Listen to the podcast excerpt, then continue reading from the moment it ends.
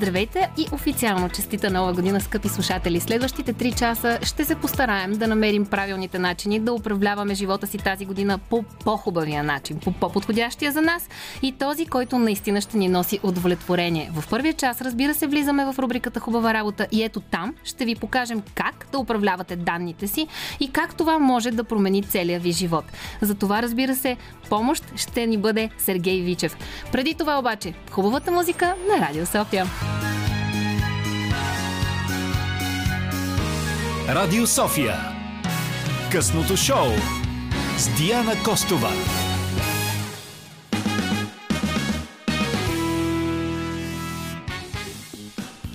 И значи нова година, нова Диана Костова, така реши самата тя, като всяка друга година. Дали тази година по-дълго ще задържа новото си амплуа, ще ви е, така държа в е, ведения, не, не ведения по темата.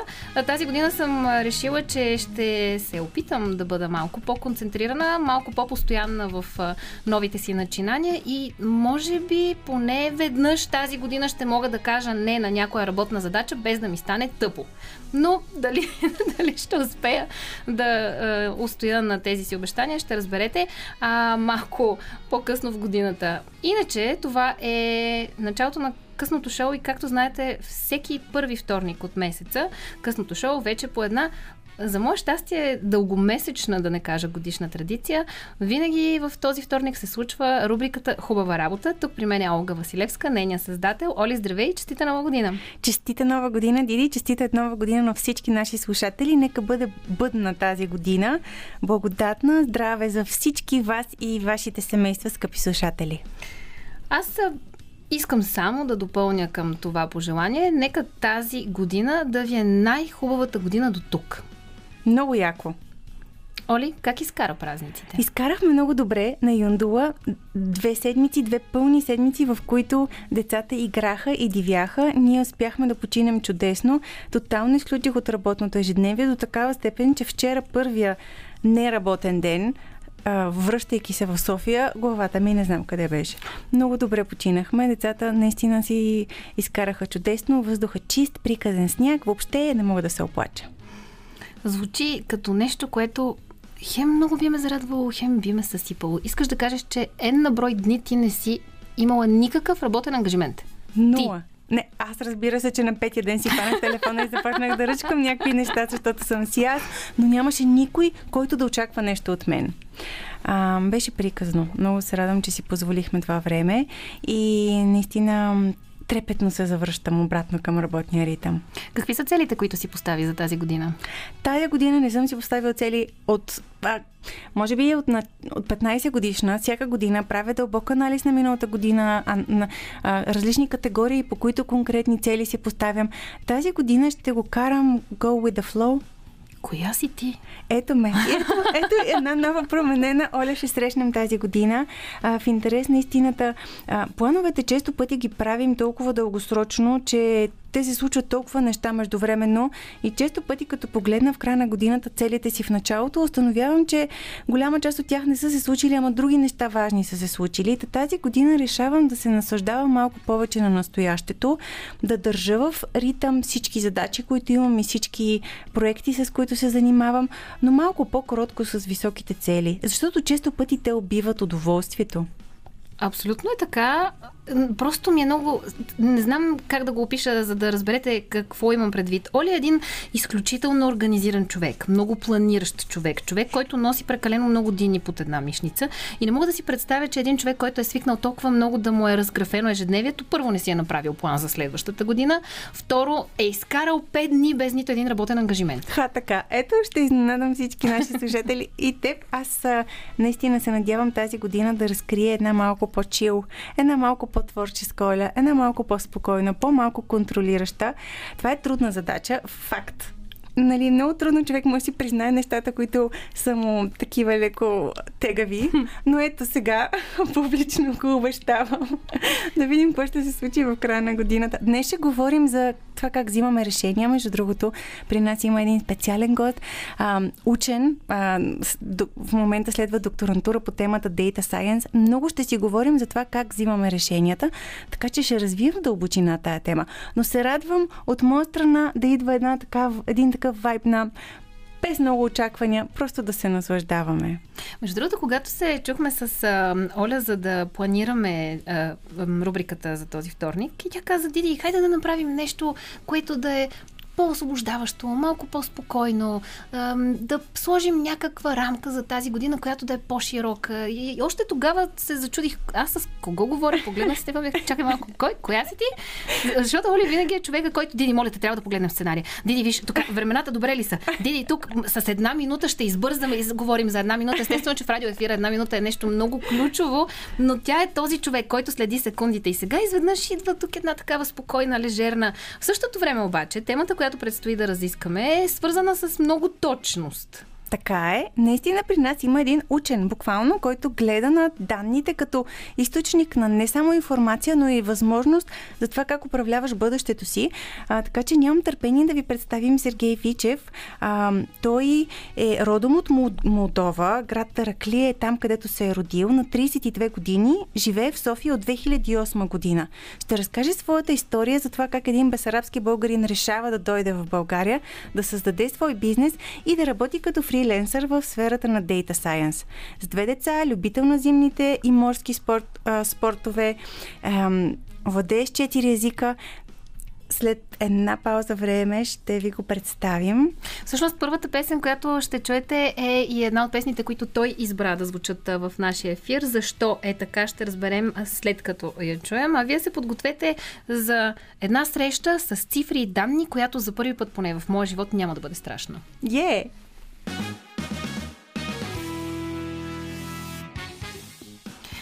Обещахме ви, че ще влезем в света на данните, цифрите, може би математиката и въобще тези сфери, които в моя живот са ужасяващи. Този път ще влезем в тях по най-нестрашния начин. Оли, моля те, представи ни темата. Темата ни днес е свързана с това как можем на база на информацията от миналото да подобрим бъдещето си. Какво можем да направим, така че да взимаме мъдри решения за живота си на база на данните, които имаме. Представяме ви Сергей Вичев. Добре дошъл в нашия ефир. Добре заварил. Баща на Амина и Дария на 3 и на 9 месеца. А, м- човек на цифрите. А, на теб никога не ти е тихо в живота. От известно време не. Серго, по същество, може ли да ни разкажеш какво представлява Data Science? Да. А, Data Science на български е наука за данни. А, всъщност а, тази наука лежи на кръстопът между статистика, а, програмиране и някакво знание в определена област. А, например, в областта на медицината или областта на маркетинг или продажби. А, и всъщност допирните точки между тези три области статистика, програмиране и а, някакво знание за някаква сфера, домейн, английски, а, така образува тази така наречена Data Science. А, всъщност включва различни, създаване на различни алгоритми и всъщност по същество представлява анализиране на е, големи данни, различни масиви от данни, за да извлечем от тези данни а, някаква ценна информация, а, някакво прозрение или прогноза, нещо, което да ни е полезно за нас. Днешно време има толкова много информация. Всъщност компютрите са едни супер машини, които ни дават да възможност да събираме огромен обем информация и той е толкова голям, че всъщност ние като хора не можем много да управляваме. Ти трябва да имаш някаква система, с която дори собствените си снимки в телефона ти да вършат някаква работа. Забелязвали ли сте тази неограничена възможност да съхраняваме данни, как всъщност ни прави събирачи на данни, обаче нищо не можем да си извлечем от тях. Тоест, доколкото разбирам разбирам, ние успяваме чрез тази наука Data Science да извличаме информацията, която ни е ценна от това, което сме преживели или сме събрали до момента като данни. Чакайте сега, я ми обяснете първо какво са данни. Като кажеш Data Science и данни, аз през цялото време си представям а, уроците ми по информатика в а, първите класове на гимназията. If а, и много цифри и наклонени черти. Наистина това си представям. А, да, няма да ви плаша така. А, първо за данните да кажа, че наистина вече има много устройства, които събират данни и данните се увеличават експоненциално и точно поради тази причина се развива така бурно тази, тази дисциплина. Uh, вече имаме смарт часовници, които събират дан, данни ежедневно, всичките телефони събират данни ежедневно, къде се намираме, в YouTube, други платформи събират данни, какво гледаме, Facebook събират данни, какво ни харесва, какво не, с кой сме приятели. Всичко това са данни.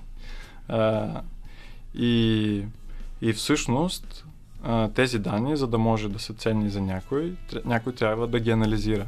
И създават се такива алгоритми, така наречените, които а, не с if-else, не с някакво правило, примерно а, ти си от София, значи ще гледаш в YouTube а, рекомендацията, гледаш това видео, а много по-сложни взаимовръзки, които да направят точно правилната препоръка, точно за теб. По какви проекти конкретно работиш в момента? Ти работиш като фриленсър с компания от целия, от целия свят. Какви са проектите, в които работиш в момента? А, например, един от проектите, по които работим, е американска компания, които се занимават с 3D принтиране. А, и, например, за тях създаваме такъв алгоритъм, който на база на параметрите на един детайл и историческите данни, някой човек е оценявал този детайл, ще се принтира 2 часа, например. Ние взимаме тези всички различни исторически данни, гледаме, че този детайл също не се е принтирал 2 часа, а 3, например. И на база на тези параметри създаваме такъв модел, който ще прецени по-точно от човека колко време ще отнеме да се принтира този детайл. В същото време обаче, за да се направи а, правилна такава статистика, трябва да има и човешка намеса. Веднага казвам защо според мен, като пак да напомня, че аз и цифрите не се харесваме, не се обичаме и не си общуваме добре. Но YouTube, например, който понякога се налага да ползвам и за децата си, ам, доста често ми препоръчва неща, които аз лично не бих гледала. Не, че имам против червената шапчица, просто знам всичките и версии. Или Маша и Мечок. за сметка на това, откакто по-често ми се отдава възможност да употребявам YouTube за собствените си музикални интереси, той сам по себе си започва толкова добре да ме познава, че е, успя да ме убеди преди няколко дни в онези почивни дни, които ми се налагаше да почивам без да искам успя да ме задържи на собствената си платформа 3 часа и, и да изляза от YouTube без да искам да го правя. Просто трябваше вече да изляза и да пусна телефона. Но ако няма човешка намеса, най-вероятно YouTube би ми препоръчвал едно детско Маша и Мечока, една червена шапчица и една песен за мен и после още 15 детски. А, абсолютно да, има пропуски в тези алгоритми. А, никой не знае от нашия профил дали гледам аз или децата ни, а, но пък те са доста напреднали и ще направят все повече. В рубриката Хубава работа представяме обикновени хора с необикновени истории. А, разкажи ни как така ти си започнал в сферата на продажбите? Първо идваш от Молдова, учиш в УНСС и започваш да работиш в сферата на продажбите. Как така от тази сфера реши да направиш тази голяма крачка в една такава толкова далечна наука от сферата на продажбите? А, да, наистина започнах в съвсем друга област, а, но да метна, че а, може би нямах толкова голям упох от цифрите. а, и всъщност дори работейки в продажби, имах допир до тях, правихме планирания, бюджети. А, но просто в един момент осъзнах, че а, от обратната връзка от а, мои супервайзери а, и колеги видях, че имам и други по-силни страни. Ако имам избор а, дали да отида на повече срещи и да говоря повече с хора а, или да анализирам нещо, бих избрал другото. А, и така постепенно а, открих тази нова област и с, а, а, с различни курсове, а, допер до други хора, които се занимават с това, постепенно навлязох в, в Data Science.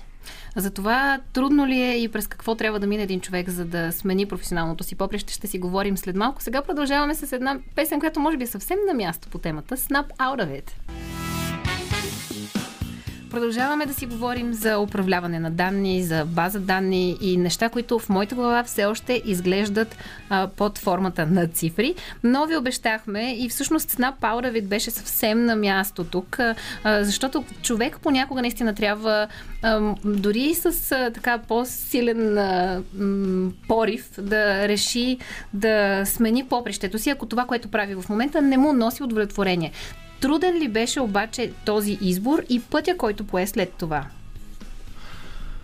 А, не мога да го нарека труден. А, беше, беше предизвикателно. А, беше ме страх дали ще мога да се справя, а, тъй като другите хора, които, на които висшето им образование точно в тази сфера имат вече по-голямо предимство. А, започнах на по-късен етап. Тези предизвикателства ги усещах и със сигурност ми бяха в главата. Но може би наделя удоволствие да се, да се занимавам с това нещо, удоволствието да открия себе си и удоволствието да виждам удовлетворени клиенти в крайна сметка. Не си говорим за решенията. Скъпи слушатели, очакваме вашето обаждане на нашата линия за въпроса как взимаш своите решения. Мисля, че е съвсем удачно в началото на годината тези големи крачки, тези големи стъпки, тези планове и цели. Всеки един от нас има система, по която ги взима. А, и всъщност... Така ли? История... Историята на Сергей е много интересна. Искам и се да се върнем в началото. Ти си роден в Молдова. Каква беше твоята реалност и детство и кога дойде решението да дойдеш да живееш в София? А, да, съм роден в Молдова. А, съм представител на бесарабските българи. А, така, бего за Молдова тя има население от 3 милиона, от които около 40 хиляди са бесарабски българи. А, това са етнически българи, които се преселват преди 200 години. А, така че българската култура и традиция не ми е нещо чуждо. А, имах избор след а, гимназията къде да отида, но в крайна сметка взех решение да дойда в България, защото имам по-близък менталитет. А, може би това повлия роля, имаше важна роля в решението а, по-близо е до Молдова. А, да, мисля, че това ми бяха тогава аргументите в главата. А, дойдох да следвам в университет. Учих в а, УНСС. И така започна моята история в България. Тя днес стигнала до едно прекрасно семейство с две дечица, Дария на 9 месеца и Амина на почти 3 години. А, каква е реалността на работещия родител? Я да чуем сега. Ами, всъщност, да, миналата година ни се роди втора дъщеря. А, и това събитие е много радостно, но дойде със своите си предизвикателства. А, това доведе до промяна на личния живот в семейството, а, по-малко време за себе си, а, по-малко време и за работа, тъй като голямата ни дъщеря тръгне на детска градина. А, Познаваме тази реалност. Извинявайте за искрената реакция просто. Анализирате ли данните за часовете за сън на Дария? Wow. Има ли списък, в който да има информация? Тогава да спива, тогава се храни и да може да взимате решения на база на това. Не, чакай малко. Има ли нещо, което не анализирате? а, да, и много неща, които не анализираме. Колко едем, а, не знам. Доста неща, които не анализираме. Има няколко неща, които анализираме. Това са, може би понякога си анализираме бюджетите, разходите, а, просто си ги вкарваме в една табличка и после... Ето, разумни хора. Ето. Аз просто като чуя семейен бюджет, отивам в другата стая. Аз съм също така. Между другото, ето, ето, между другото, това е началото на годината. Ще не вярвам, че ти си такъв човек. Според мен ти си човека, Личните- който прави семейния бюджет на твоето семейство. Това е тоталната истина. Добре, че е Христо в моя живот. Той е човека, който държи контрол над семейните финанси. А, в интерес на истината, личните си финанси, а, просто не, не се умя. Мисля, че това е мястото, където отпускам душата си. Да, и аз и, искам да, да нямам Логично. абсолютно нищо общо с решаването на семейния бюджет. Ама нищо. Да, да. Та, по отношение на бизнеса, по отношение на, на, на, на а, други разходи съм супер стрикна, супер изпълнителна, но да, тази сфера. Та, с какво може да ни помогне Data Science? за- Можем да, си, да на оптимизираме семейния си бюджет.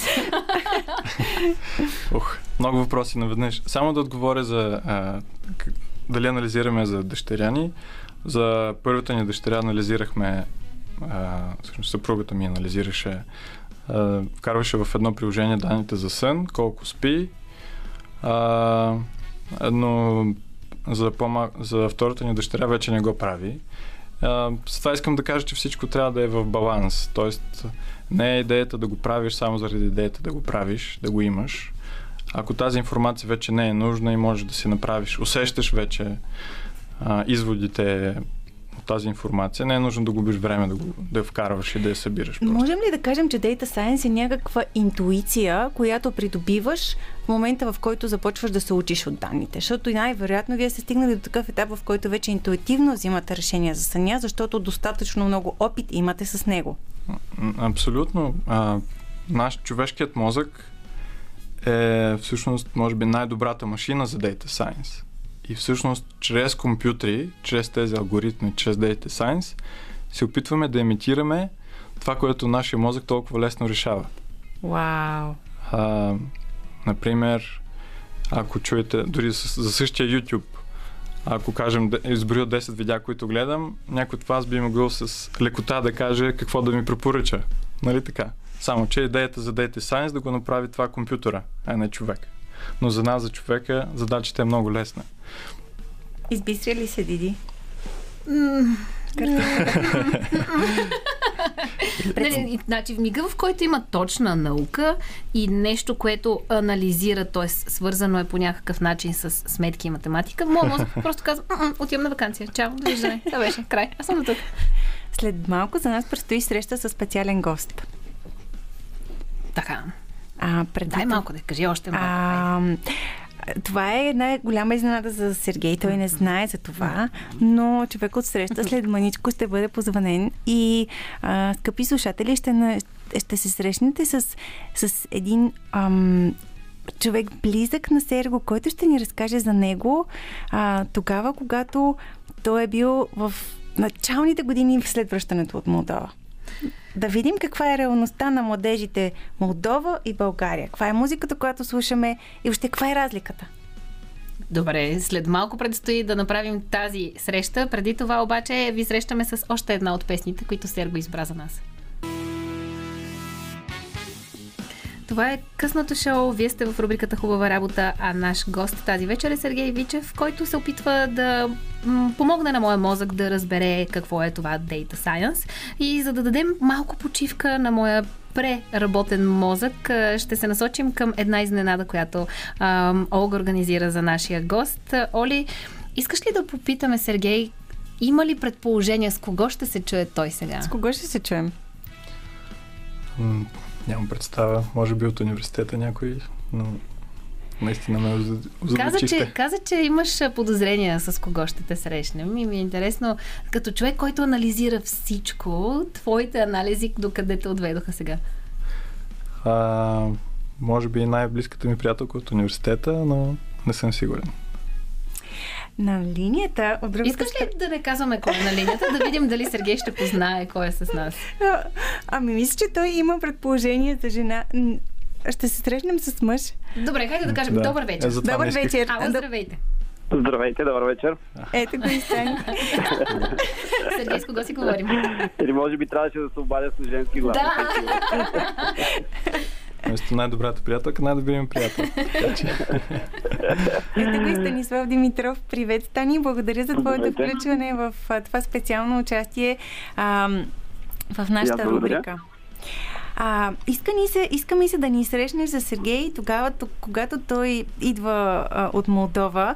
А, какви, са, какви бяха общите неща помежду ви и какви бяха нещата, които, с които ти разбираше, окей, Сергей е израснал на друго място? Ами, общите неща бяха доста, като започнем от това, че споделяхме един общ автомобил, което беше един доста интересен период в живота ни, защото а, така ще дам малко неудобни факти от миналото на Сергей, но той не беше от най-ранобудните хора на света и аз общо взето а, така, всяка сутрин се принуждавах да прекарам някакви часове на телефона в опити да го събудя.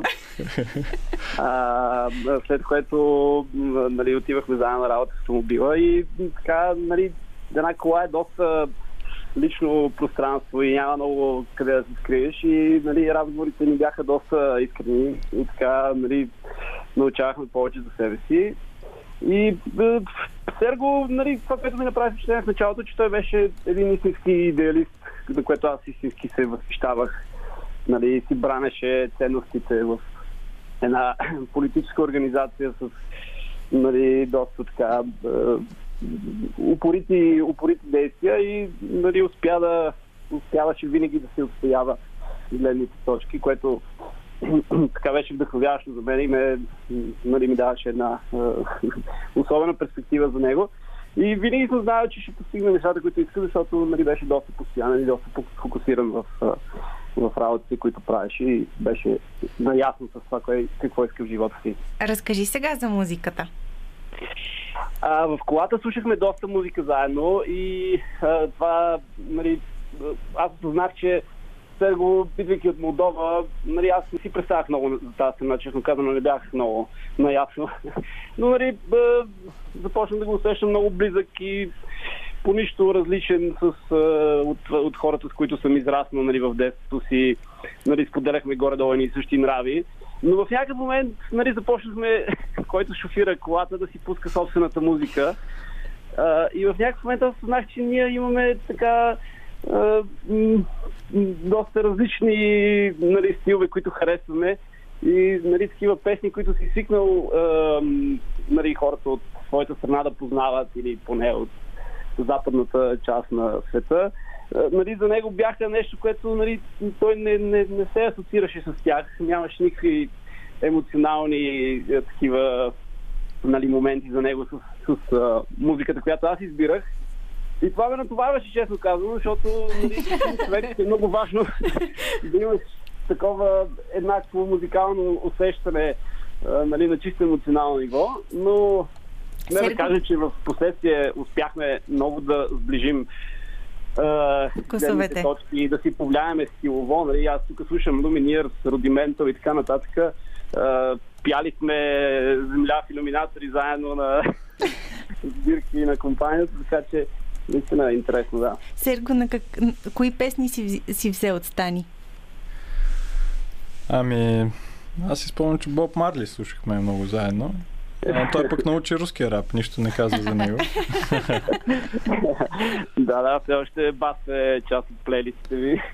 да, а, само да защита другите молдовци, а, спане до късно не е присъща черта на всички молдовци. така е, така е. Това се оправя с второто дете вече. Ако първото не успее да поправи този навик. Абсолютно. Аз още като притежател на едно дете мога да кажа, че Искаш да кажеш, че успяваш да спиш до, до късно? Ами... Внимателно отговаря. Ставаше, ставаше рано и в един момент просто осъзна, че до 8.30 няма кой да му обърне внимание и затова почна да спи до 8.30. Е, ето това са упорити родители. Серго, това трябва да направим и ние. Това е една стратегия. А не да. знам дали има данни в нея, но определено е стратегия. Просто се правете на заспали до последно. Серго, ти имаш ли нещо, което да попиташ Тани или нещо, което да...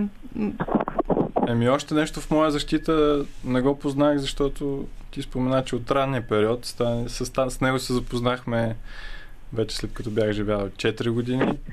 България може би щеше да се изненада още повече от моите нрави и вкусове.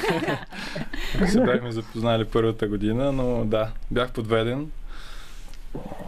Стани, много ти благодарим, че ни въведе в света на Серго още по-надълбоко. Факт е, че музиката е изключително голям показател за един човек и по това каква музика слуша той много лесно можеш да добиеш представа, що за човек е. Сега продължаваме с музиката по Радио София, която надявам се е достатъчно описателна за качеството на нашето съдържание. След това ще влезем вече и в темата кой какво си взима от този разговор.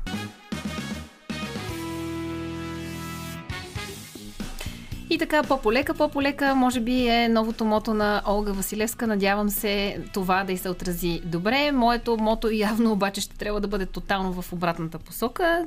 Защо? Ще разберете, като ви кажа какво си взимам аз от разговора, но преди това, Оли, ти какво си взимаш от разговора тази вечер? А, иска ми се преди това да въведем артиста ни. Знаете, скъпи слушатели, това е наша традиция. Всеки път един е, визуален артист слуша разговора ни и го рисува, така че има спомен за всеки един от нашите нашите разговори.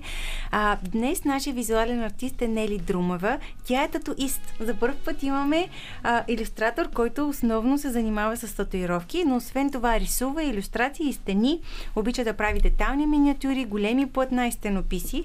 Привличат я предизвикателство във всички нейни форми. Можете да я намерите в Инстаграм на etneli1.0, а във Фейсбук Нели Sketches. Нямам търпение Нели да разкрие а, това, което си взима от разговора ни, а аз какво си взимам? А, много ми харесва това да представяме обикновените хора в София с техните необикновени истории. И историята на, на Сергей е една такава, която, от която можем толкова много да научим. Първо за смелостта да си позволиш да мечтаеш много надалеч и след това за спокойствието да се довериш на собствения си избор и да кажеш избирам това, ще намеря начин. Благодаря ти, Серго. Серго, ти какво благодаря. си взимаш от тази вечер? А, първо, изключително приятно ми беше да говоря с вас. А, надявам се, успях да обясня на слушатели какво е Data Science, поне малко. А, така че взимам си тази приятна емоция. Може би, ако може нещо да оставя като послание, е, понеже днеска, днес имах а, подобен разговор, хората да вярват в себе си, а, да не виждат пречките, а, да виждат възможностите и просто в един момент, когато имаш огромно желание, нещата се нареждат по някакъв чудесен начин и всичко се получава. Така че просто да не, спират, да не спираме да вярваме в себе си и в собствените си сили. Аз определено си взимам още едно потвърждение на нещо, което силно вярвам, а то е, че когато наистина искаш да постигнеш нещо и вярваш в него, няма как то да не се случи, дори ако това налага да смениш абсолютно всичко, с което си свикнал. И другото, което очевидно си взимам е а, отскоро верен наш слушател на късното шоу е моя съпруг, за което съм много благодарна и неговия коментар по отношение на нашия семейен бюджет беше, че ще ми се наложи да имам отношение по него, така че явно тази година след този разговор ще трябва да започна да имам отношение по семейния бюджет. Ето това си взимам. Благодарим ви отново, че ни слушахте. Хубава работа приключва. Продължава обаче късното шоу с следващите два часа, в които нямам търпение Диди разкрие какво ще се случи. В следващия час продължаваме да усъвършенстваме себе си и ще си говорим с един wellness инструктор, който ще ни помогне да задържим целите, които сме си поставили на 1 януари за по-дълъг период от до 7 януари. Така че ако искате да поддържате себе си, да влезете в хубава форма или да се храните по-здравословно, изчакайте да чуете новините по националното радио, след това се включете отново в късното шоу, за да разберете кои са лесните начини, с които можем да постигнем трудните си цели. Florida. И както казах, нова година, ново аз. Ако и вие сте в тази схема и не сте сигурни, че ще успеете да постигнете новото си аз или да задържите целите си, особено ако те са свързани с вашето физическо здраве, ето сега е момента да не сменяте частотата и даже да си подготвите въпроси. Ефирният телефон е 02 963 5650, а тук при нас е Wellness Coach, който определено ще ни даде най-лесните насоки за това как можем да запазим целите си за по-дълъг период от 7 януари януари.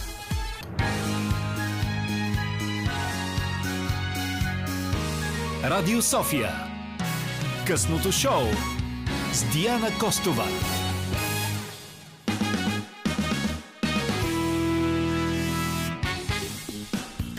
Диана Костова обаче далеч не е сама в екип. Заедно с мен са Деси Георгиева, която е на звукорежисьорския пулт. Деси, благодаря ти, че се грижиш за това да звучим изобщо, пък и може би добре. Димитър Ганев вече е тук в студиото, който ще ми помага в следващия разговор. Ще чуем и мъжката гледна точка по отношение на поставянето на цели в началото на годината за по-добър здравословен и по-добър физически живот. Ако вие сте от хората, които тази година са си казали, от утре спортувам, от утре се храня здравословно, но не сте сигурни дали ще задържите а, тази си мотивация. А, Боряна Върголева е уелнес консултант е тук при нас, за да ни помогне да задържим тази си мотивация за по-дълго. Добър вечер! Добър вечер и от мен. Много се радвам, че ме поканихте тази вечер в студиото. И наистина ще се радвам много, ако влезем в дълбочина на темата, защото в по-голямата повечето случаи хората се надяват една външна мотивация да им донесе желаните резултати и всъщност не разбират, че тя не, не идва на 1 януари. Добре, на 31 декември. И тогава също не идва. Тогава, да кажем, е много удобен момент да мислиш за такива неща. Ще си кажеш, ето цяла една година мина, сега започва новата. Нов лист, ново начало, нова книга, нова страница, всичко е ново. И защо пък да, да нямам едно ново аз, ново тяло, нов начин на живот. Някакси изглежда толкова лесно. Uh-huh. Освен това има, има едни обстоятелства, които са изключително подкрепещи. Значи, в втората половина на декември месец обикновено хората злоупотребяват с храна, алкохол, мързел. Въобще всичките ни лоши страни на а, физическо огаждане да. преливат от всякъде. И човек така до голяма степен се е наситил на тези неща. Толкова баница изядох. Толкова спържони. толкова алкохол и Мога да живее 100 години без тях. Що да не почна точно сега? Аз нещо, което, което съм чувал, между на новата година, новото аз, това е стандартното клише. Но нещо, което винаги ми е било много странно и в един проблем, когато излязох много тежко извън форма, започнах да го осъзнавам.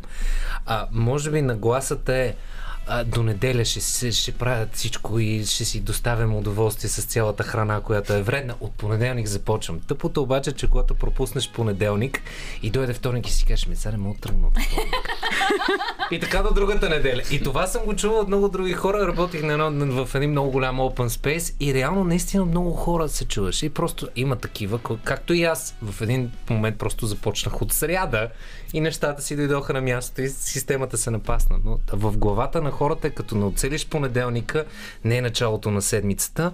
Ема сега куцо, тренировъчни ми план е за 5 дни. Как така ще наруша уикенда и всичките тия неща? От друга страна, всеки има нужда да се хване за нещо. Дали ще е да се хване за 1 януари, за първия понеделник от месеца, за първата сряда от месеца, дали ще се хване за някакъв определен брой дни. Малко по-рано с Роман и Алекс коментирахме тези 21 дни, в които трябва да задържим постоянството и след това става навик. Всеки търси нещо, за което да се хване. Кои са обаче лесните такива, може би, куки, които можем да си намерим, за да оставим котвата по-задълго в новите планове? Ами, тук е мястото да направим разлика между лесните и правилните те не са едни и същи. Супер. Хайде тогава да ги разграничим. Лесните, кои са и кои са правилните? Ами като кажем лесните, вие повечето ги изборихте от понеделник, от януари, 1 януари, понеделник, ако се пада най-добре. а, но има още едно клише и то се казва от утре. От утре. Обаче има един друг израз. Tomorrow never comes. Утре винаги седи утре. Uh-huh. И когато утре дойде, какво се случва. По принцип, нездравословните ни навици, без значение дали касаят храненето, дали касаят физическата активност, дали касаят дори съвсем различни сфери на живота, те са, а, не са основния проблем обикновено. Те са резултат от нещо. Например, ако човек не закусва. Той обикновено не закусва по няколко причини. Да кажем, отвикнал е да закусва. Вече не е гладен сутрин, защото стомаха му не произвежда стомашни сокове. Uh-huh. Те не дразнят лигавицата на стомаха и ти не си гладен. Си кажеш, що пък да ям, че аз не съм гладен. Да, Трябва да си излишно, слушам тялото. Да, нали? това е излишно Абсолютно. хранене. Що не мога без него е излишно хранене. Така. Аз по обяд пак ще съм гладна. Окей. Okay. Да кажем, че... Ам... Личен опит. Да кажем, че все пак решиш от 1 януари утре или там всичките видове кукички и клишета да спазваш все пак някакъв режим, отиваш на диетолог или на, в някой фитнес, където предлагат комплексни услуги и, и представя при теб един треньор и казва ти искаш ново тяло? Ти казваш да, искам. ти искаш да започнеш сега? Да, искам. ти искаш Да бъдеш машина! Да, искам, искам! И Щом искаш, ще правиш какво ти кажа. Кам ти, ще закусваш, ще обядваш, ще вечераш, ще дадеш само варено пилешко месо, никакви мазнини, а, никакви удоволствия от живота. Ако трябва и секса, ще ти забърнат. Само, само да е достатъчно гадно. Защото колкото е по-гадно в нашето съзнание, че колкото е по-гадно, значи толкова е по-полезно. Mm. Така че това е първото нещо, осъзнаването на това дали полезните неща са наистина гадни. Тоест, трябва ли задължително да се влиза във форма с някакви изтезания и супер гадни неща. И второто нещо касае подготовката. Това, с което всъщност исках да започна. Каквото и да сме решили да правим от утре, ние трябва да го подготвим днес. Иначе няма да стане. Защото човек, който не закусва сутрин, той няма нищо като за закуска. Факт. Значи става сутрин, отваря хладилника, треньора каза, че ще закусам. Какво да ям, да да му не види този хладилник, имам само за изтинали пържоли. Добре, от утре ще го почна. Ето, аз направих тази крачка. Купих си бадемово мляко. Купих си трици, не, как се казваха, мюсли. купих си ги без... Ядки, може би. Без захар си ги купих. Имам мед, тъй като така или иначе замествам mm-hmm. всякаква форма на сладко с мед. И факт е, че ми е много вкусно. Дори положих усилие да въведа тази математика в иначе не математическия ми живот. Да прочета колко калории са 100 грама от тези трици. Не, как бяха мюсли? Увесеният. Тази вечер ще съм увесеният. Добър вечер. Установих, че това хранене ми коства повече, отколкото от време изкарвам на пътеката в фитнеса. И затвърдих теорията си, че ми е супер излишно. О, да, ако разглеждаме човешкото тяло като един счетоводител, който постоянно смята приход и разход, това е така. Само, че то не функционира по този начин. Защо е важна закуската? Искам аз да знам. Извинявайте, скъпи слушатели, ако знаете отговора на този въпрос. След малко ще продължим и по другите теми. А вашите въпроси, между другото, чакаме на 029635650. Та защо е важна закуската? Ами мога да ти дам толкова доводи, че, че трябва да ме поканите поне още 14 пъти, но ще кажа само три значи, най-важните. Значи всичките, моля, всичките, защото ще кажа трите най-важни и наистина по-добре да се върнем по темата, защото ако има някой, който се надява да види сега какъв е начинът да си цяла година постоянно the best level motivation, значи е хубаво да му дадеме най-важните инструменти. Но по отношение на закуската, три неща казах. На първо място, когато човек се събуди сутрин, без значение дали става в 5 сутринта или става в 10, защото нали, всички имаме различни графици, когато станем сутрин, енергията ни е в едно нулево положение. И когато не закусваме в рамките на първия един час, всичките видове въглехидрати, които ние сме изконсумирали през предния ден, те вече са тотално изчерпани. Значи ние падаме под нулата. Нашето ниво, нивото на кръвната захар де-факто пада. И пада толкова ниско, че изпраща сигнал към мозъка, който казва, виж какво, няма енергия, няма ресурс, пести малко, защото не е ясно кога ще получиш. И човешкото тяло в този момент преминава в един режим, пестелив режим. Така че на първо място метаболизма зависи от сутринта, от това дали човек ще закуси. Сега, отделен е въпроса какво трябва да се закусва.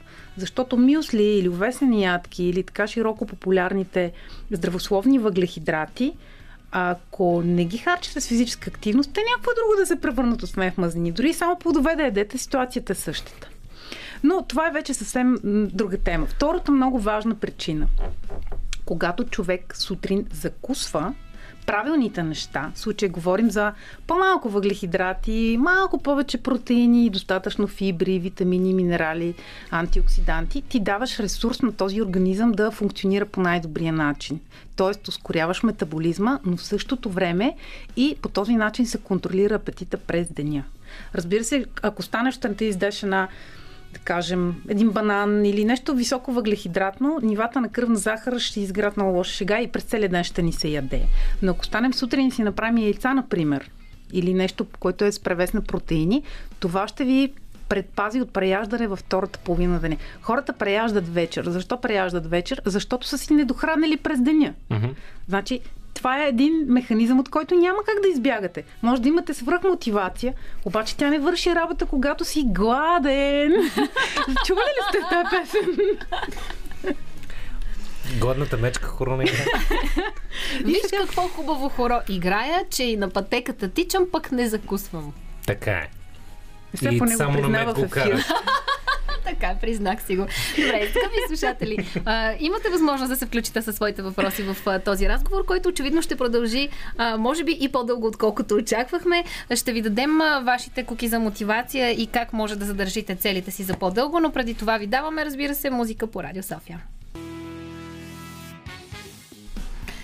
Продължаваме да търсим лесните и правилните и да търсим разликата между тези двете мотивации и как да задържим мотивацията си за постигане на целите, които сме си сложили в началото на годината. Окей, сега всеки си търси някакъв вариант, дали ще е 1 януари, дали ще е понеделник, дали ще е от утре. Важното е да се случи тази първа стъпка. Въпросът е след като направиш, която обикновено хората казват, че първата стъпка е най-трудна. Какво става след като направиш първата стъпка и ти хареса, обаче пък ти е било и удобно преди нея. Много ми хареса, че заговори за първата стъпка, защото а, това е нещо друго, което също често не разпознаваме. Добре. А, първата стъпка не е първото ставане сутрин, в която закусваш нормална храна, а не кафе с цигара. Това не е първата стъпка. Първата стъпка се нарича решение. Решението е нещо, за което човек трябва да озрее. Много често понеже, за съжаление, в най-голяма степен аз и моя спруг, ние се занимаваме в най-голяма степен с хора, които искат да отслабнат. За съжаление казвам. Защото това е една мотивация, която аз наричам морковчето отзад. Това е нещо, което те побоцква и те побутква, защото нещо те боли, не ти е удобно, не се харесваш, тежко ти е. И когато говорим за а, отслабване, първата стъпка, казахме, е решението. Хората искат резултата, но не искат да полагат усилия. Те не са озрели за една наистина генерална промяна в начина на живот. Те просто искат нещото, което ще бъде ефикасно. Значи, ако сте чели по темата в форуми или най-различни места, там, там пише, препоръчате ми нещо ефикасно за отслабване. Mm. Кажете нещо, с което ама наистина се отслабва. И сега, истината е, че за всеки един човек то е различно, защото причините, поради които сме качили килограми, са различни. И те не винаги са в чинията. Mm. Но най-същественото нещо е, когато тръгнем да правим някаква промяна, без значение дали тя касае намаляне на теглото или по принцип, да кажем, че последно време стана все по-популярно да спортуваш и да се храниш здравословно. Mm-hmm. Значи, като каже някой, че еде броколи и киноа, вече е very special. То може да се яде здравословно и с боб, например. Но да кажем, че а, това започва да придобива една така много по-приятна популярност в сравнение с примерно с времето преди 10 години, когато а, така ни беше много трудно да говорим за здравословен начин на живот, защото това изглежда като някакво абсолютно излишество. Нали? Като, за какво ми говориш? Бе? Аз просто искам да отслабна. Какво ме занимаваш с някакви здравословни глупости? Но едното е следствие от другото. И когато човек, да кажем, иска да, да постигне нещо в тази посока, хората забелязали сте казват, ще опитам. Тоест в главата им няма mm-hmm, твърдото mm-hmm. решение. Аз съм готов да направя каквото е необходимо. Те казват, ще опита. Абе, ще ги опитам тия броколи. Мой, нек си да се науча да ги преглъщам. Та в общи линии това е първата стъпка да се вземе наистина решение. Решение, което е в резултат на озряване. Понякога хората казват, ми, аз не искам сега да почвам, обаче викаш ще ти пратя сестра ми, майка ми, баща ми. Той много има нужда. Ама, чакай малко сега. Те много хора имат нужди. Но ако те не са осъзнали своята тази необходимост, няма външна сила, която да ги накара да правят каквито и да било промени. Те ще намират хиляди оправдания. Ние, човешките същества, сме невероятни по отношение на намирането на оправдания. Не само, че си намираме, но си им вярваме после. Откровено. И в крайна сметка първата стъпка опира до това наистина да вземем решение, но твърдо решение а не само да си казвам, ще опитам или пък от понеделник или от не знам си кога си. То, това, това няма значение от кога ще започнеш. Днес е днес. Ако си решил, започваш сега и веднага. И тогава, ми аз нямам подготовка с какво да почна. Еми, може да започнеш с много неща. Например, прибери се пешадо вкъщи или пък пи повече вода. Или просто като си похарчиш нали, дневния бюджет за храна и отиваш за обяд, избери си нещо, което наистина по-здравословно. Може да не е свръх здравословно, нека по-здравословно от вчера. Това е за първото. Добре. Решението. Първата стъпка така, е решението. И все пак, първата стъпка си е първа стъпка и тя звучи като най-трудно, особено пък ако трябва да е в рамката решение, а не добре ще опитам. Добре ще опитаме по-лесно. Решението да. е по-трудно и може би по-рядко се случва. Но стигнали сме до решението. От утре тръгвам. Добре. И после? И, и, после, и после идва други ден. И по-други ден. Все още сме решени. Трудно е, но продължаваме. Идва по-по-други ден. Добре, ще опитам. Се промъква вече в цялата схема. И в края на седмицата е Добре, неделя е, мога ли да го бра за cheat day? И като дойде cheat day... Еха, любимия ми. ами, няколко неща за cheat day. Много, много често са ме питали. Имам ли право на cheat day? Искам, що питаш? Много ти се яде или ще ходиш на сватба? Аз, аз лично не харесвам тази концепция за cheat day. Не, че тя може да ви попречи на отслабването. Има хора, които са свалили безкрайно много килограми и наистина успяват да поддържат дългосрочно. Аз лично не го харесвам. То cheat day. И причината да не го харесвам е, че това не ни позволява да работим върху същността на проблема. Тоест, ако, да кажем, аз съм пристрастена към захарта, или всяка форма на въглехидрати, което е много често срещано явление, затова ще дам пример с него. Ако съм пристрастена към захарта, на мен ще ме крепи мисълта, че един ден в седмицата имам чит и ще злоупотребявам колкото си искам и това не се брои за грях. така. И хубаво обаче, човек може да кара на мускули известно време. И да кажем, че човек се намира в един етап от живота си, в който е сравнително стабилен. Нали знаете, че има а, в човешкия живот моменти, в които се случват всякакви неща негативни. Да кажем, уволняват ви, разболявате се, роднини болни, кредити, някакви драматични ситуации, които всъщност отклоняват нашето внимание. Ние спираме да мислим за каквито и да било решения и тогава вече няма мотивация. И тогава хората се провалят. Значи хора, които са постигнали невероятни резултати, свалили се 40, 50, 60 кг, обаче не са променили в същността си начина си на мислене, възприятието към храната, към начина на живот. И правят каквото правят. Само и само да отслабнат и да приличат на този онзи или там да постигнат своя идеал. В момента, в който живота ги пораздруса, те ще се върнат към обичайния си начин на мислене, обичайния си начин на действие и ще придобият обичайните си паласки. Това е истината. Добре. За това тези 21 дни или колкото и да са нужни там, за да го наречем това нещо вече навики начин на живот, ще си говорим след малко. Преди това ви оставяме в ръцете на музикалния подбор на Радио София.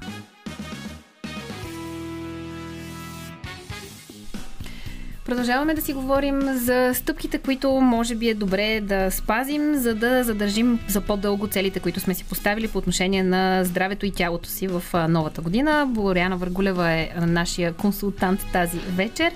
Първата стъпка беше взимането на решение. След това, къде отиваме?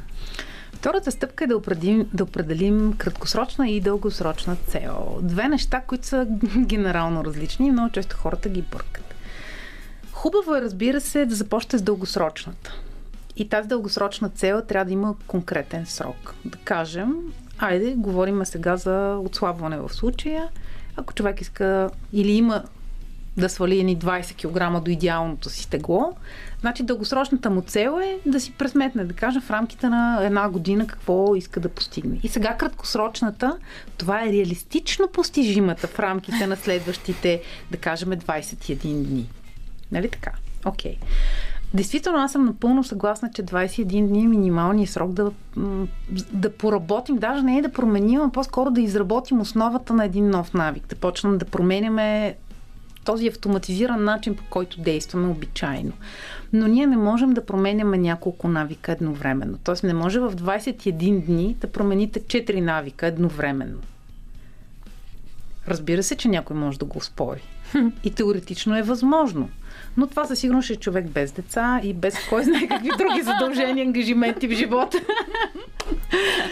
така че, мой съвет е да си м, поставяме цели, които са реалистични. Първо дългосрочни и второ краткосрочни. Ако имаме една дългосрочна цел, да кажем, а, работи с хора, които никога не са спортували. В даден момент на някакви, примерно 50-60 години, казвам, трябва да започна да спра. Ма как бе, аз никога в живота си, нали, така, така, то това те първа сега не е възможно, та, та, та, та.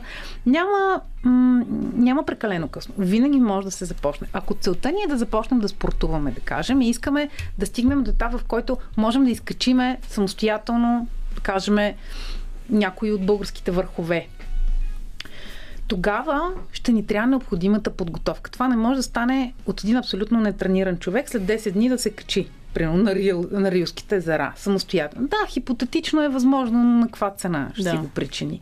Така че трябва да направим един план за подготовка и краткосрочна цел. Затова е важно да, степен, да си организираме така нещата, че да кажем на всеки 21 дни да работим върху един навик. Ако става въпрос за нов начин на живот и хранене най-вече, нека да започнем с първо. Първо започнете първите 21 дни с водата. Тези, които не пият достатъчно вода, да махнете. Опитайте се да махнете всички течности, които не са чиста вода. Или евентуално газирана вода може по-малко, защото бирата, супата, ериана, таратора. Това не са неща, които могат да влезат към групата на вода. Това не са неща, които ни хидратират. Някои от тях влизат по-скоро към храните, други дехидратират, като например кафето или пък бирата. Така че изчислете колко вода ви е необходима и 21 дни се фокусирайте и работете само върху количеството на вода. Следващите 21 дни се вземете с режима на хранене да кажем, да имате, може да имате три хранения или пет хранения през деня. Важното е те да са разпределени между събуждането сутрин и лягането вечер на приблизително равни интервали. Да, шокирах ли ви? Не е нужно да имате режим 8-12-4 6 или 7. Не е необходимо. Има хора, които работят на смени. Има хора, които работят, примерно, в бърза помощ, карат трамвай, стават 2 часа посред нож или нещо друго. Хора, които карат тирове и казват, то човек няма шанс, нали, къв режим mm-hmm. ще спазва. Не, винаги има шанс. Просто режима се създава на база на така да кажа, работния ни ден, работния ни график. Има режим, който е за работен ден и за безработен ден, защото и аз обичам да се успивам в неделя и няма да стана за нищо на света в 6 сутринта, за да закуся. Та, да кажем, че първото казахме пиене на вода, след това създаване на режим, след това идваме до, да кажем, намиране на време за тренировки. Мисля, че това е един от големите проблеми. Хората искат да тренират, но не създават пространство. Mm-hmm. Времево mm-hmm. пространство, в което да го правят.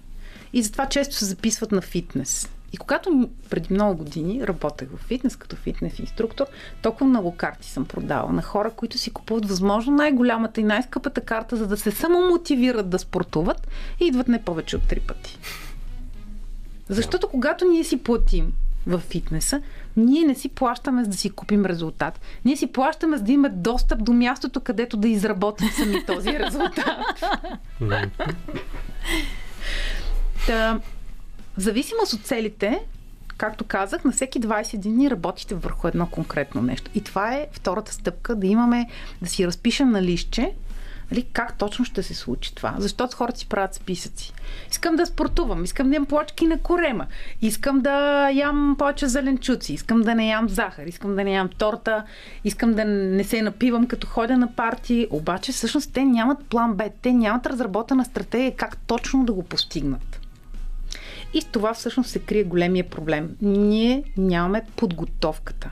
И аз мисля, че там повечето хора се провалят. Просто имат страхотни намерения. Аз изобщо не искам да ви звуча като света вода не напита. Всички тези неща ги знам, защото и аз съм минала през там и много години съм се въртяла в кръг. Или пък съм си мислила, че с нещо съм се справила и след време се връщам в изходна позиция и си викам, погледни. Коя година беше като мина от тук? Каква беше тая мъгла? Та, това е най-важното според мен като втора стъпка да имаме реалистично поставени цели и да сме много наясно по какъв да имаме някаква стратегия, по която ще ги отработваме. И това е стъпка номер две. Коя е стъпка номер три? Искаш директно да минем към 3. Виждам, че си много мотивирана и нямаш търпение да си напишеш твоето лище. И затова няма да те бавя. Казвам стъпка номер 3. Стъпка номер 3 е намерете си самишленици. Казвам самишленици, защото не е необходимо това да бъде квалифициран някой инструктор или диетолог или който и да било. Хората се страхуват а, понякога да правят а, промени самостоятелно и търсят специалиста. Аз в никакъв случай не искам да подценявам работата на специалистите, но в повечето случаи ние го правим не за друго, а за да намерим още един начин да читнем. О, аз сега нямам време да ходя на диетолог или на еди кой си да ми изготви режим или пък да го, но нямам време да спазвам. Всъщност няма идеален момент. И това трябва да ви е ясно от самото начало. Няма идеален момент, няма идеален ден. Във всеки един момент има някакви обстоятелства, които ще ни отклоняват от този път. И ако ние нямаме това пър, първа стъпка, нали, решението, много лесно ще се отклоним. Най-малкият вятър ще ви закара на 20 см в страни в някоя друга пътечка, която ще заведе до една тортичка на един рожден ден и после разни други неща такива ще се случат. И както казах, самишлениците в най-добрия случай са хора с сходни проблеми или с сходен начин на мислене. И в случая не говорим, ако аз съм 100 кг и трябва да сваля, не трябва да търся други 100 кг хора, а просто други хора, които са на същата пътека. Защото ам, треньори, инструктори, специалисти, те дават насоките и по принцип тяхната работа е от професионална гледна точка да направят преценка, примерно за калориен прием, за най-добрия начин във ваши случаи, кои храни да се включат повече, кои по-малко. Но те не са ангажирани да стоят постоянно с вас. И откровено казано, сега тук може да, да ме намразят някои хора, но ще го кажа както го мисля и с това ще ангажирам а, само собственото си мнение. А, един човек, който не е бил дебел, никога в живота си не е имал нужда да сваля дори един килограм, никога не може да разбере какво му е на един човек, който е 120, например. Аз съм била потресена от колеги в фитнеси, които примерно един много пълен човек, очевидно на него много му тежи, много го боли, почва ни състезания в залата, които само и само да го гърчиш, не им обясняваш бията, защото обичам и защото това ще ти даде резултат. Но това е лош начин първо, защото ам, специално, що се отнася до спорта, свръхтеглото и физическата активност не се обичат много. Те могат да бъдат опасни. Двете заедно. И трябва наистина много внимателно да се подходи. Но най-съществено, това го разбрах по трудния начин като треньор. Най-първата работа на един треньор, без значение дали е фитнес или за който и да било спорт, аз го разбрах за груповите спортове, е човекът, който сега започва, сега стартира и за първи път влиза в твоята зала, ти трябва да го накараш да обича спорта. Ти трябва да му покажеш, че той може, а не да му покажеш какво не може. И това е гигантска разлика. Това значи ли, че малките стъпки, но сигурни такива, са по-правилния избор, отколкото гигантските скоци и силната първоначална мотивация? Ами, силната мотивация винаги е добра винаги върши страхотна работа. Въпросът е, че тя не е достатъчна и много често силната мотивация ни води към едни свърхвисоки очаквания, които в повечето случаи водят до разочарование. И това са, както казах, проблемите извън чинията. Значи ние си имаме проблеми на масата и проблеми на съвсем други места, като например между ушите. И когато имаме малки стъпки, те са лесни за постигане, лесни за повтаряне и са лесни за имплантиране в, в и без друго страшно напрегнатото ни ежедневие. Значи без значение а, кой в какво положение, просто хората живеят и в големия град и въобще в днешно време, ние живеем под изключителен стрес. Само Деца вика да си пуснеш телевизията и стреса почва да бълва от там. Отваряш телефона, Фейсбук или там, която и да е социална медия. Стреса бълва, бълва, бълва. И колкото и да си напокис, той няма как да не ти влияе. Отделни, отделни са въпросите, свързани с а, дневните ни тревоги, физическо оцеляване, заплати, училища за децата, всякакви такива дребни неща, но те ти отнемат от силата, времето и енергията. И на фона на този голям стрес и толкова много ангажименти, които ние имаме и трябва да покриме толкова високи критерии, да си сложим на гърба един гигантски камък, да направим нещо, което не ни идва отвътре, а по-скоро е свръхнатоварване за, да, за, за един краткосрочен а, времеви отрязък. Значи дори хипотетично ние да успеем да го направим, да кажем за 21 дни ще спазвам това, това, това. В момента, в който изтече 21-я ден, човек ще О, успях! Момента нашите слушатели не могат да видят как се свляках на стола, обаче вие ме виждате. Точно така изглежда един измъчен човек, който се е свръхнатоварил с амбиция. И това е най-големия капан. Колкото по-голяма промяна искаме да направим, толкова по-дълъг срок трябва да, а не по-висок скок. По-дълъг срок, не по-висок скок. И сега, за да можем да ви помогнем максимално да запазите своето постоянство или пък да го изградите, аз ще предложа следната схема. Стъпка 4 и 5, пък защо не и още няколко, да ги оставим за следващата седмица, отново във вторник вечер в късното шоу, то когато ще те поканя да заповядаш отново и да продължим този разговор. Пък вас, скъпи слушатели, ще ви мотивирам да направите един нов навик, като оставате по-често с късното шоу, ако до тук все още не сте го изградили. Продължаваме сега с музика по Радио София, новините на Българското национално радио, а след това с Димитър Ганев ще си поговорим за най-смелите решения, които сме взимали в новогодишната нощ и грешките, които сме правили там. Радио София. Добър вечер, това е третия част на късното шоу с Диана Костова. Тази прекрасна водеща, която обича да казва, че в третия си част нещата стават рязко червени. Аз кой съм? Аз съм гласът на мръсното подсъзнание на тази вечершната водеща и в този час ще бъда точно това. А за да подплатим факта за това, че ще си говорим за къде ни води алкохола по празниците, ще си пуснем една Джо Стоун с нейното Put Your Hands on Me. Радио София. Късното шоу с Диана Костова.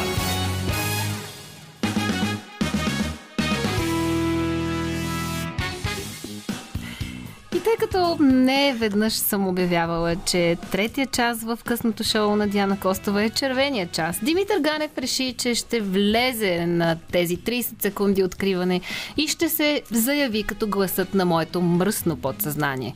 Което значи, че в следващите 45 минути ще трябва да дискутираме някакви явно по-интересни от очакваните за мен теми. Иначе посоката, която бяхме избрали, беше лесните грешки, които правим в новогодишната нощ или по принцип на партията. Моята първа грешка беше явно да избера Димитър Ганев за човека, който да направи откриването на този час. Да видим до къде ще стигнем. Митко, лесни грешки, които правим на партията. Давай аз твоите такива. Продължавам да твърдя, че не знам кой е Димитър Ганев. Тази вечер аз съм мръсното подсъзнание, олицетворено на Диана Костова. Ако някой иска да ме опровергае, нека заповяда. 029635650 е нашия ефирен телефон. Мръсното ти подсъзнание е със странно басов глас, но това е хубаво. Ти между другото, от вчера ти е тръгнала карта да влизаш в женско амплуа или поне да заместваш женски гласове. М, така е. Само един истински уверен мъж може да се пробва да замени една жена. Уверен в себе си мъж. Добре. Уверен в себе си. Чакай да повече плътност да гласа да, вкара повече бас. Уверен в себе си мъж, който току-що заяви, че е гласът на моето мръсно подсъзнание, ми е любопитно как ще отговори на въпроса, кои са лесните грешки, които ти си допускал на партията, когато очевидно границите ни стават малко по-широки, по-лесни за прескачане. Лесните грешки? Ми, по принцип, лесните грешки а, се превръщат в а, плашещи грешки на следващата сутрин. Иначе лесните грешки, които От съм типа правил... крокодили? А, да, и говорят. И очевидно, както, както разбрах, е било по-скоро съблезъб тигър, защото имах ухапване на места по устата, които не можех да предположа, че може би е възможно да бъдат ухапани. Но да, в смисъл, но реално предната вечер очевидно нещата са ми изглеждали изключително обнадеждаващи. Въпросът е колко количество алкохол е нужно, за да получиш това зрение беше едно ма, много хубаво червено домашно вино, произведено от дядото на крокодила. гаджето на домакина, който ти беше сега. Да. Аз, аз крокодила как се срещнахте? Ами, на тъмно. Така, лесните грешки, които допускаме на партията, в случая си говорим и за новогодишната нощ или по-точно най-штурите ни спомени от новогодишната нощ. Ти имаш ли някой много штур такъв? Не, всъщност мога да ти разкажа цялата история за срещата с крокодила по проста причина, Дано че... не се разпознае тази жена. Е, тъй като тази вечер не се представям кой съм и ще бъда анонимен до края на този час. Мисля, че няма да се сети Разбира коя. се, той без да си каже името е тотално неразпознаваем. Никога не сте го чували този глас. По това радио, със сигурност. Ам, аз водя от понеделник до неделя горе-долу в различни часови пояси. Ам, пропуснах си възможността с може би най-привлекателното момиче на това парти по проста причина, че тя се опитваше да се спаси от едно момче, което адски много искаше да я загради. Тя реши да дойде да, дойде да се спаси при мен. Аз в един леко... Аз сега те първа започвам да пия, не съм много отпуснат момент, си пропуснах шанса и някъде там в една от чашите не видях отражение на крокодил и на следващата сутрин разбрах, че всъщност те, както казах, са блезъп тигър и те очевидно с обратна захапка. Също така и са блезъпите тигри. Добре, добре де. Ам... Та какъв е проблема? Значи едното нещо, което поне не сгреших онази вечер, просто прекалих с количеството, беше а, най-голямата грешка, която хора, хора правят, когато миксират алкохоли, това го казва тотален непрофесионалист, е да свалят градус. Това го разбрах на така по-мъдрите си години. Смисъл, ако ще почваш да пиеш, почни от бира и качвай нагоре. Не, не започвай от уискито и слези обратно към бира, защото ефектът е Съблези за тигър на сутринта. Крокодил, а, а, и говори. Всъщност, причината да хванем тази тема беше, че преди няколко дни с един друг колега си говорихме за неуспешните неща, които могат да се случат на нова година. Други могат да и той ми разказа следната ситуация. Мъж и жена, т.е. съпрузи, изкарват нова година заедно с други приятели. Мъжът обаче попрекалява малко с алкохола и отива да си легне в другата стая. Жената също явно прекалила с алкохола, но все още е уверена в своите умения за пиене.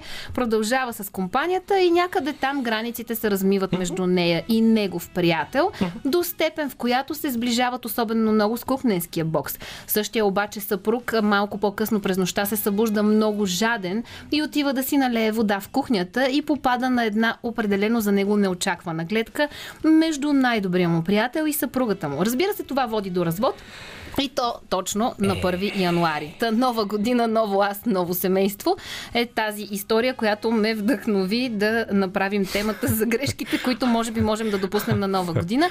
Наистина жестоко ме втрещи това, защото не мога да си представя, че човек е способен да направи това и въобще не говоря за напиването и лягането. И то очевидно не е имало лягане. Не, не, лягането на горкия пиян човек. То очевидно не е имало лягане в онзи смисъл на думата. Сега, технически погледнато, Mm-hmm. Може да е просто започнало от това, че са търсили тиган, за да си а, изпържат яйца. Да, за изпържат да яйца на горкия пиян човек. Абсолютно. Да, и да. то просто по погрешка той се е подхлъзнал и под определен ъгъл. и тя просто е, е спърнала и тя просто е попаднала така и се е наденала ти, ти, не си, жена. смисъл, не си ли гледала комедийни филми? Колко ти е? Ми, мило, спънах се и просто, нали, то... М- как е възможно, колко количество алкохол или каквото и да е, е нужно на един човек, за да смъкне толкова много собствените си граници и да допусне Ма... такова нещо?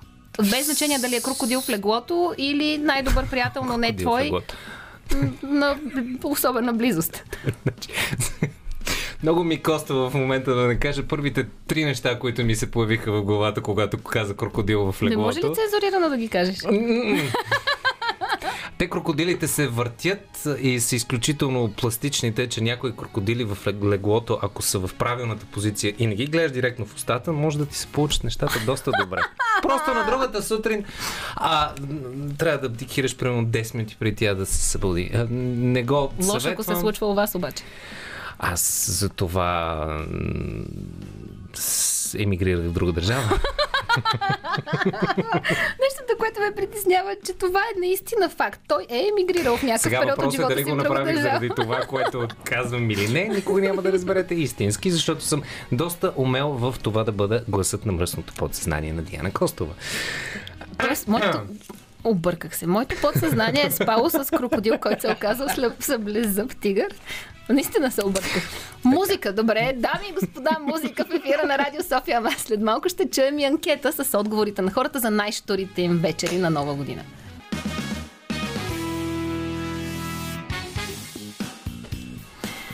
А, Елисавета Белиганска е човекът, който се осмели да попита а, различни хора за техните штури спомени от Нова година. Това е и темата тази вечер. Най-штурите неща, които са ни се случвали на Нова година и защо границите ни падат по-бързо и по-лесно а, тогава, когато сме на парти и докъде можем да стигнем с тези граници. Малко по-рано с Димитър Ганев ви разказахме тъмън две за мен изключително скандални истории, свързани с, а, може би, липсата на граници. Ами две, ти за твоя крокодил и аз за семейството, което е стигнало до... Тигър. Добре, крокодил Те наклонена черта. в последствие за блезъб тигър. Или човек с раздвоение на личността, явно. Но предлагам първо да чуем отговорите на хората за техните штури нови години, а след това Димитър има три истории в кошницата, които си струва да чуете. Три. Кой е най-шторият ви спомен от новогодишната нощ? Ами една нова година се бехме събрали с приятелите ми от детството. Решихме в един часа през нощта, че ще на дискотека и обиколихме всички дискотеки в града, като най-накрая завършихме в андерграунда, което за нас това е нещо много, тъй като ние много не харесваме тази музика, но тогава наистина беше най-лудата и запомняше се нощ. Ами за най-штурст момент в момента не се сещам, но си спомням миналата година, когато се бяхме събрали с приятели на вила а, как се бяхме изплашили до смърт почти, тъй като на моята приятелка а, нейното куче беше избягало и ние не знаехме къде се намира. И затова започнахме в един през нощта да обикаляме улиците и навсякъде гърмяха пиратки. Знаехме, че и самото кученце доста се е изплашило. А, в крайна сметка го намерихме пред, под една кола се беше скрило, но в момента се спомняме с усмивки и с щастие за този момент и ни е доста забавно, но в този момент наистина се бяхме доста притеснили. Кой е най-шторият ви спомен от новогодишната нощ? Еми най-штория ми спомен от нова година е след като хапнахме, пинахме, след ръчта на президента, нашите момчета, голи до кръста, излезаха горе на Балкана и играеха Дунавското хоро.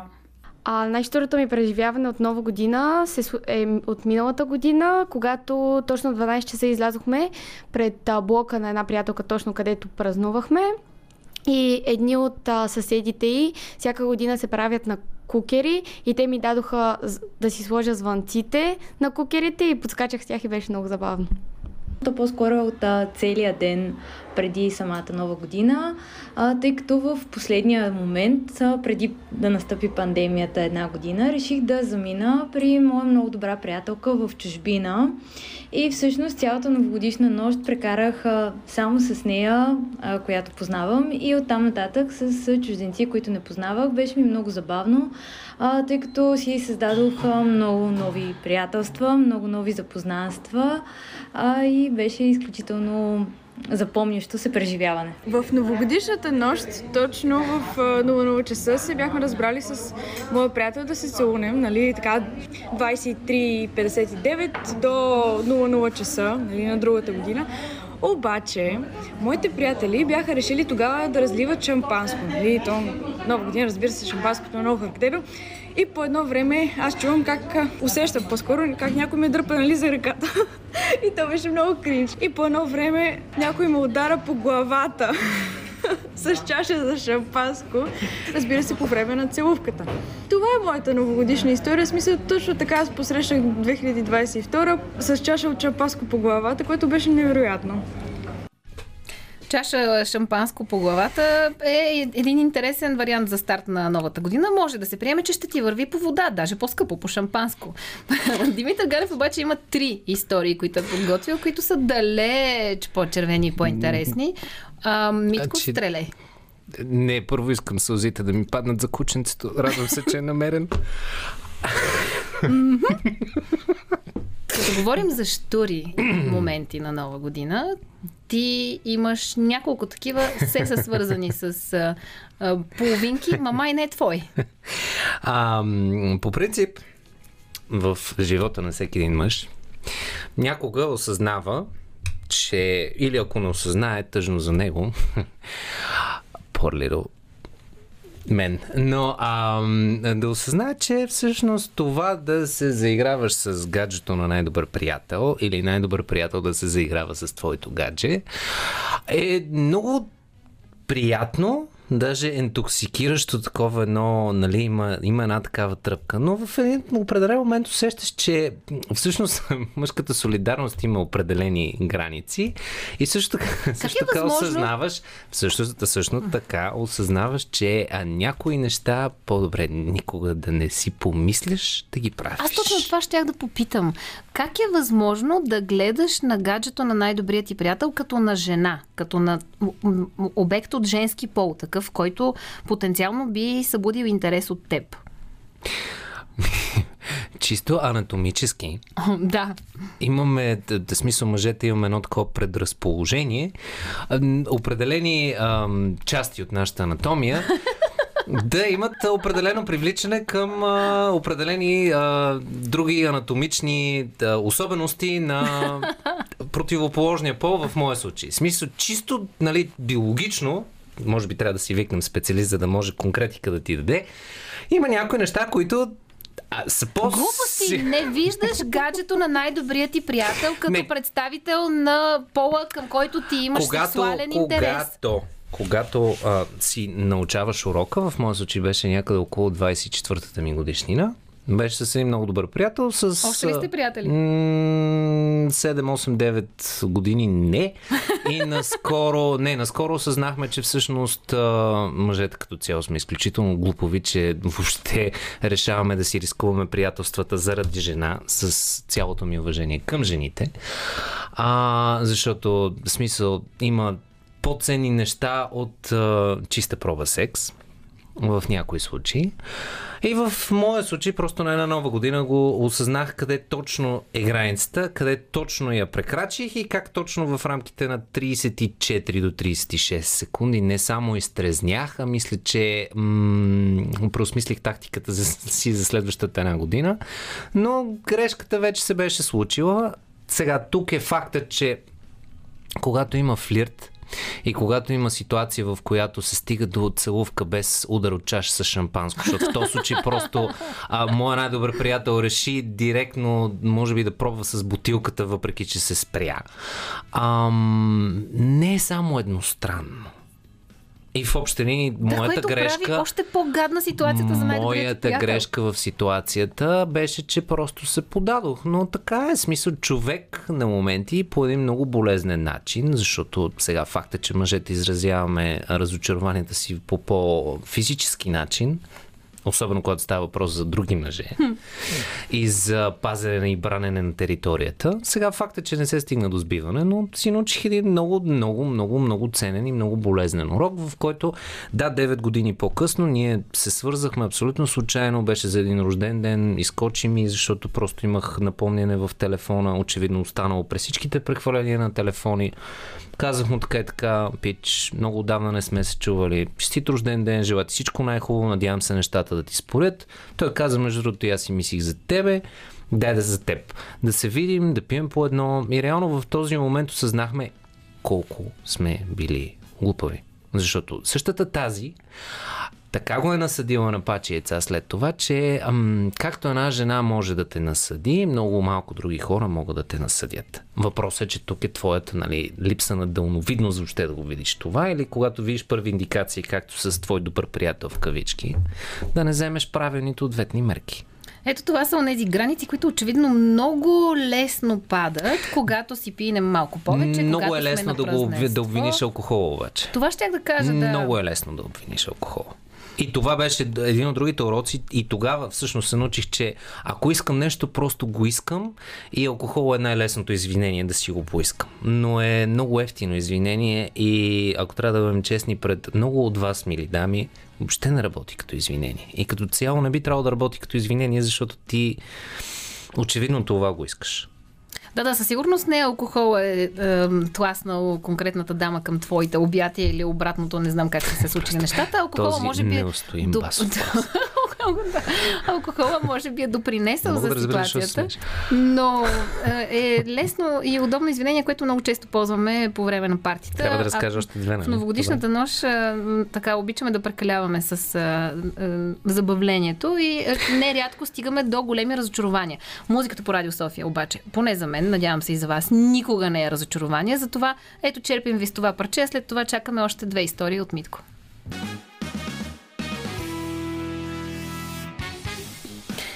И докато вие слушахте една от най-любимите ми песни в ефира на Радио София, ние пък изключително много топло се забавлявахме с историята на един наш верен слушател. А, ще си позволя да разкажа само финала от нея. Една изключително неочаквана нова година за него се е случила, защото е бил на съответната забава в голяма компания. Въпросът е как е завършила тази забава, защото на сутринта той се е събудил между две красиви жени. За съжаление, без много спомени, но с коментар от двете дами, че те абсолютно категорично са се възползвали от него и един прекрасен старт на новата година е получил този човек. Историята беше толкова увлекателна, няма как да ви я пресъздам в а, а, всичките и детайли, но пък изключително много благодаря а, на нашия слушател, че ни се обади и наистина направи много цветен този, този ефир. А, оставям на Митко решението с коя песен ще го поздравим малко по-късно в предаването, но Обещанието на Митко си е обещание и нашия слушател чака да чуе твоите две истории. За котичките новогодишни провали точно ами, да разкажа да или да... надскочиш историята с събуждането с две красиви жени, които са се възползвали от теб. Просто трябва да надскочиш тази история, така че рови дълбоко в кошницата. Ага, добре. Сетих се за една. Давай. Много симпатична нова година, нямахме никаква идея какво ще правим. А, тръгваме от тогава живеех Младост 4, отиваме към Младост 2, към една много готина девойка, както тогава се изразяваше тогавашния ми най-добър приятел. Това с много мъже съм се разделил през живота си, по една или по друга причина, обикновено заради жени. Интересно, защо ли? Но, Защото сме такива прекрасни създания. Извинявам се. Паднали ангели, би казал някой. Ох. Само лето интересното е, че отпадането на този ангел не е болеше ли те, а защо мен ме боли?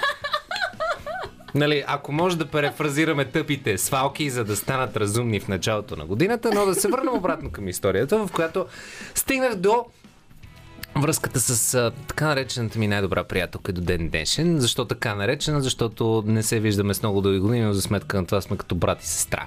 Как стигнахме до това Каза човека, който не смята, че може да има приятелство между мъж и жена.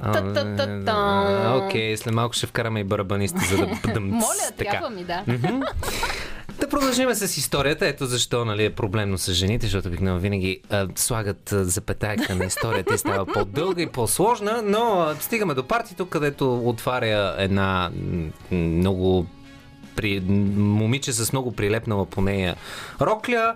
В този момент най-добрият ми приятел такъв казва и вика, ми аз още се чуда ли да се гаджосаме с нея, ама тя много ме харесва, аз му бия един зад врата, влизаме вътре и така започва новата година, защото факт е, че роклята и седеше безобразно добре и малко неща оставаха.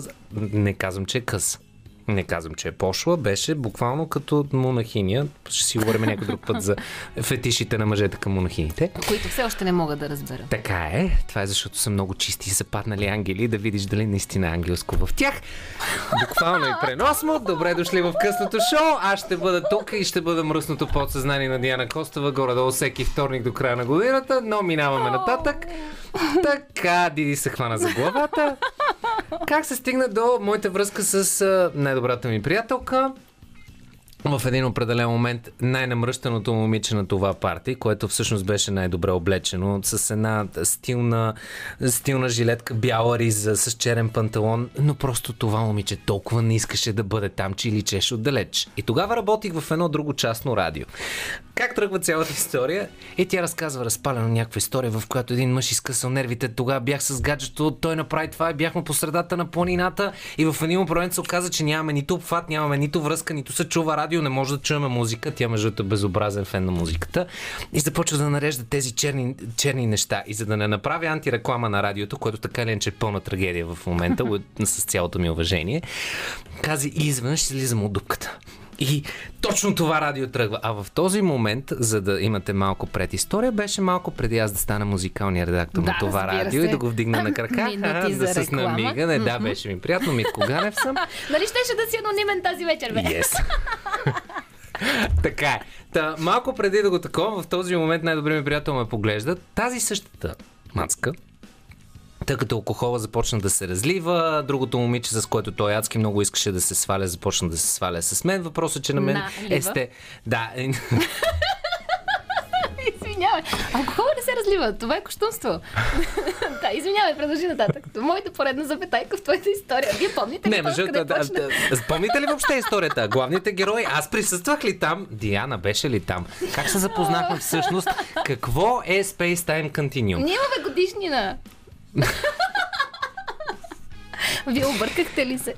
Така е. Но тъй като аз все още си следя мисълта, при все, че Диана Костова е тук и ние наистина имаме годишнина. Това е една друга тема. Ще ви кажем след малко. Да. А, и стигаме до историята, в която най-намръщеното момиче, естествено, както в два мъже и половина, най-намръщената жена в бара на мен ще ми направи впечатление и аз ще съм безобразно влюбен в нея. Тя беше наистина, не искаше да бъде там. А, опустоса моето тогава бивше радио. Аз казах тази жена ще се женя за нея, естествено, защото ми опустоса радиото и аз този момент бях казал да, тя е абсолютно права. Но по-важното беше, че в защита на нейната най-добра приятелка, която се сваляше с моя най-добър приятел, а сега хванете тези скоби, а, тя влезе в преръкание с нейното гадже. Нейното гадже беше един така доста масивно сложен пич. Впоследствие се оказва, че тази моя най-добра приятелка, е с а, троен, четворен, петорен, осморен черен колан.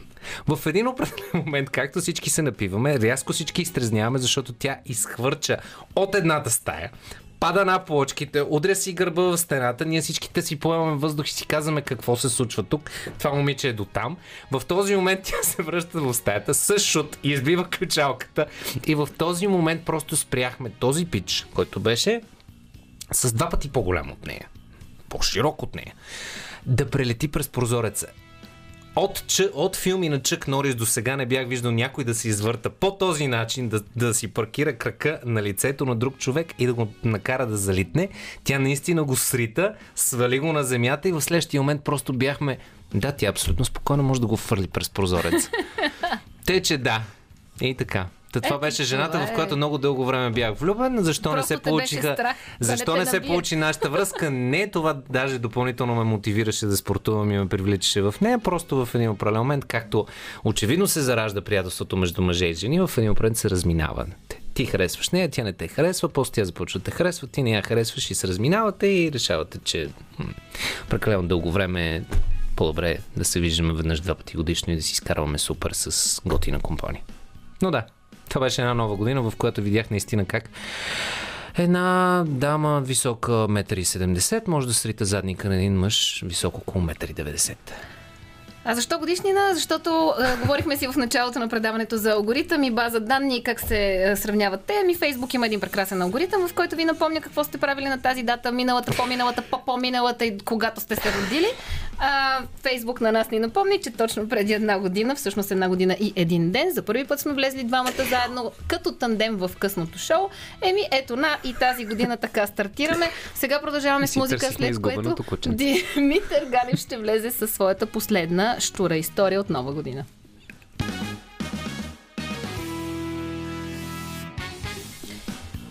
И тъй като определено времето в късното шоу на мен не ми стига, аз мисля да направя една публична петиция и да агитирам хората да я подпишат, за да направим по-късно шоу, което да е от 12 до 3 и 3 часа да си говорим на ето такива теми. Вие, скъпи слушатели, да се включвате толкова яко, колкото се включи и предишният ни а, слушател.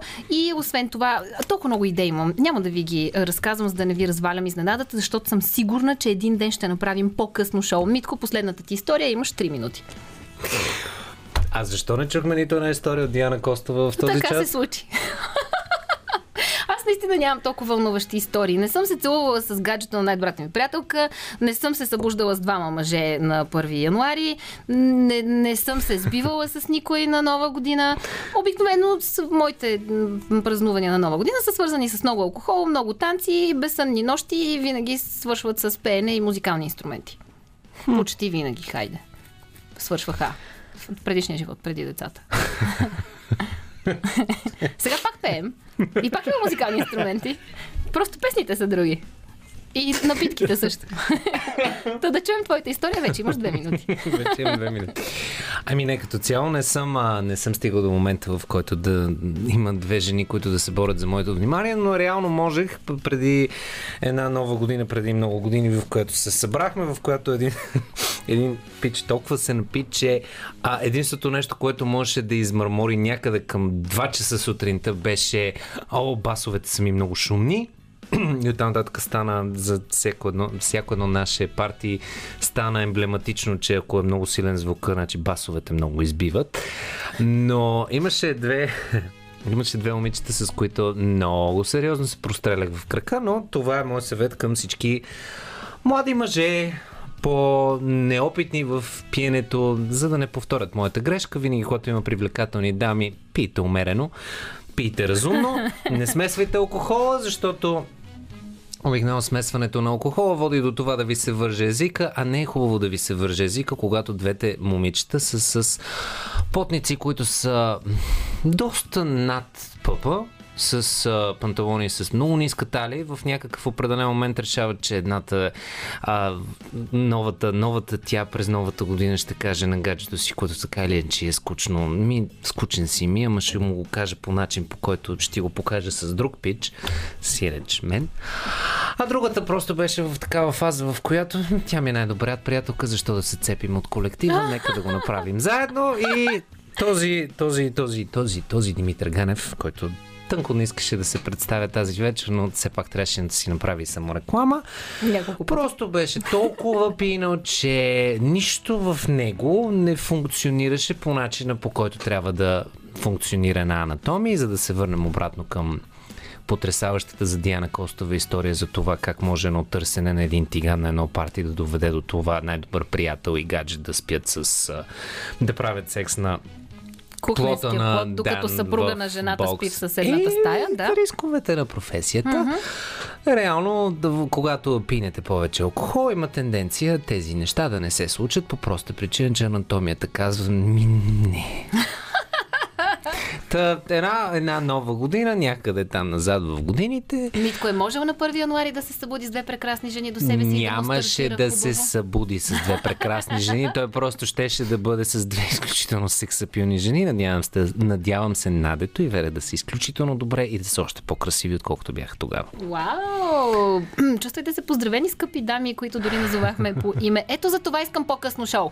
Значи, скъпи слушатели, тук нататък ви призовавам да се обаждате на нашия ефирен телефон по всяко време на денонощието и само да казвате, искаме да чуваме по-късно шоу и да затваряте телефона. Да направим А. една голяма атака.